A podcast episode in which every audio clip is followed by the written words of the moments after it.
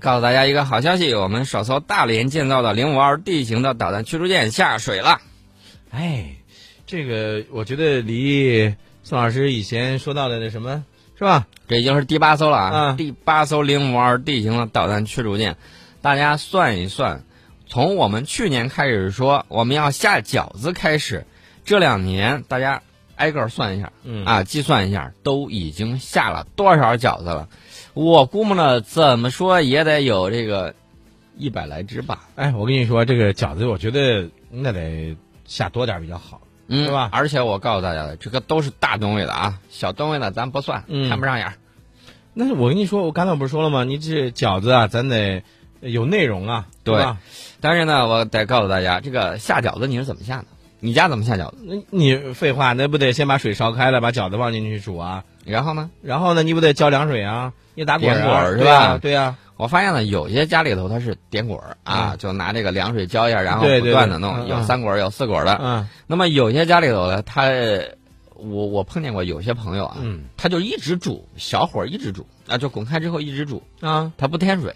然后就保持那种沸腾的状态。我说到这儿的问题呢，其实想说什么呢？大连造船厂跟江南造船厂建造方式不一样嗯，啊，这就是下饺子的方式不一样。嗯这个江南厂呢，用的是总段建造法，嗯而且以滑道下水，这个和浮船坞下水，这个对船上设备的要求也不一样。嗯大连造船厂使用的是塔式建造法，塔式建造法是现在比较流行、比较新的一个建造方法嗯，啊。然后我对知道，呃，应该是那种我们在网上见过类似的图片，整个那种集体吊装的那种，是吧？对，哎，但是我个人觉得啊，这个你刚才说到的这个这个煮饺子的方法，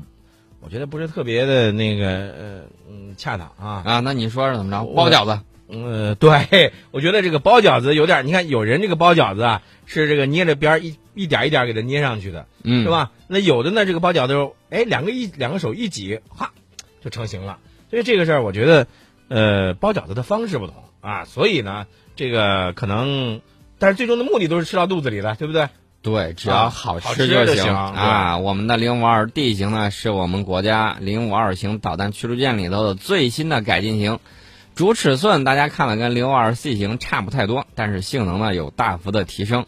呃，装备了多用途的舰炮啊，这个鹰击六十二的导弹发射装置被取消了，功能呢也被舰载多用途的导弹垂直发射装置所取代。大家一看美国的都说，哎呀，垂发好啊，嗯能够发射的东西比较多，而且冷热共驾，这个东西反应速度很快。那么大家应该高兴的就是，我们现在也是垂发了，最起码这个时髦值，我觉得已经赶上了。嗯啊，这个舰的前后呢两组垂发装置，共计携带六十四发导弹。嗯除了红酒防空导弹之外呢，还装备了新一代的鹰击十八和鹰击六十二反舰导弹，嗯嗯用于对岸和对舰的攻击。嗯那么舰尾直升机库上方原来不是有那个七三零近防高炮吗？嗯改了，改成二十四连的这个海红旗十嗯，这个近防导弹。宋老师，你刚才你提到的这个大区啊，我就在想，呃，你之前一再说，希望咱们的万吨大区能够早日出来，对吧？嗯，那你说，咱们将来这个万吨大区真的出来以后，它的这个就是咱们的弹道护卫哈，嗯，会阵容越来越强大。没错儿，呃，那到时候就不止一个羽毛展昭了，没错儿，那就该越来越多的羽毛了。那是不是就得有一堆包青天了？呃对呀、而且呢，我觉得最主要的是，你像那个补给舰，刚才咱们不是提到那个大型补给舰吗？是。啊那也应该是越来越多。没错儿，这个大家都知道，我们刚才提到了南海，提到了补给舰。其实呢，这个南海这方面呢，驻岛的官兵大家也得关注啊。原来我们发过一些图片，大家看到了那个高脚屋，高脚屋里头就住这个一个人一条狗。最后你知道那狗是怎么样了？嗯狗耐不住寂寞，发疯跳海自杀了。嗯，大家想想，动物都是这个样子，这对我们的官兵要求特别的高。对，随着一代一代的这种对岛礁的这种建设，现在啊，终于啊，这个守岛的士兵他可以进行一些体育运动。大家想想，原来那种啊，这个人半截子都泡到这个岛上，在嗯高脚屋没有形成的时候，就以这种方式在坚守在岗位上。大家想一想，这个我们的这个士兵啊，确确实实是我们最可爱的人。没错，还有一个就是咱们在一些岛礁上呢，会建设一些，比如说像这个雷达呀，对吧？那么嗯像这些的时候呢，也有一个关于它的一个供电的问题、取电的问题。，对，因为我们都知道，你像有时候海底电缆不一定能够达到那么远的一些这个范围，是吧？啊没错，或者是呢有其他的一些这个装置，能不能够产生一些，比如说发电的这个装置？我之前很早很早以前，我跟宋老师曾经聊到过，我说，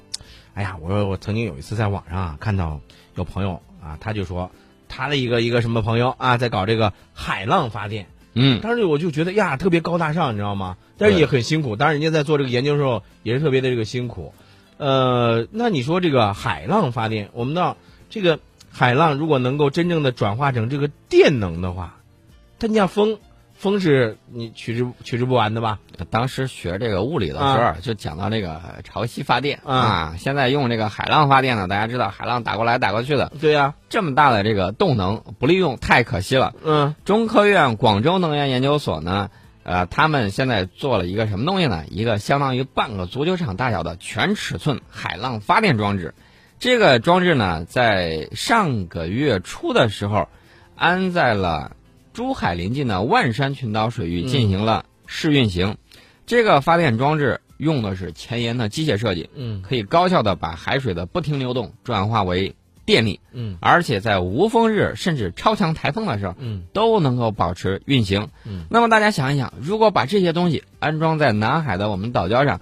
最起码这个官兵的用电可以解决。嗯啊那么我们还要有大型的雷达，大家都看到了，这个美国搞的那些什么破飞机，然后飞到我们那个附近，嗯，我们的人给他喊话，用英语告诉他 “get out”，那嗯让他滚蛋。对，这个呢，我们已经说过，这些东西都是耗电的，嗯军用雷达尤其是耗电的大户。嗯必须不停的供电。所以说呢，我觉得有这个东西比较好。大家知道，你像偏远岛屿运啊、化石燃料啊、嗯嗯运石油啊也好啊，运煤炭也好，都很费劲，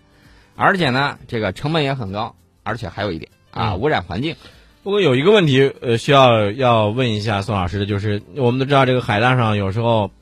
并不是风平浪静啊，对吧？呃，有的时候呢，可能会出现一些大的像海啸啊，或者这样的一些风风浪比较大的时候，海啸太夸张了，我我知就道告诉大家，就是啊有风浪比较大的时候，像这种这个海浪发电装置能够起到自我保护的作用吗？呃，这没问题，在超强台风的时候都可以。嗯我在海南曾经见过一次台风，十四级的，嗯啊，后来结果呢，海南刷新了我的认识，十七级台风，当时快把我吓哭了。十四级台风，你知道什么概念吗？嗯几人合抱那么粗的大榕树，说刮倒就刮倒。嗯，那那是啊，我在街上亲眼见的，刮到了这个居民楼的这个三楼，你是等哦直接风，戳人家阳台上去。你是等风停了才出去的看到的吧？肯定的呀，我嗯那时候要出去，直接就被刮跑了。哎，那你说说不定一下子就从海南给刮回郑州来了是吧？不可能，啊，不可能，不可能吗？ 吹到这个呵半岛的上头，直接就把我掉下去了。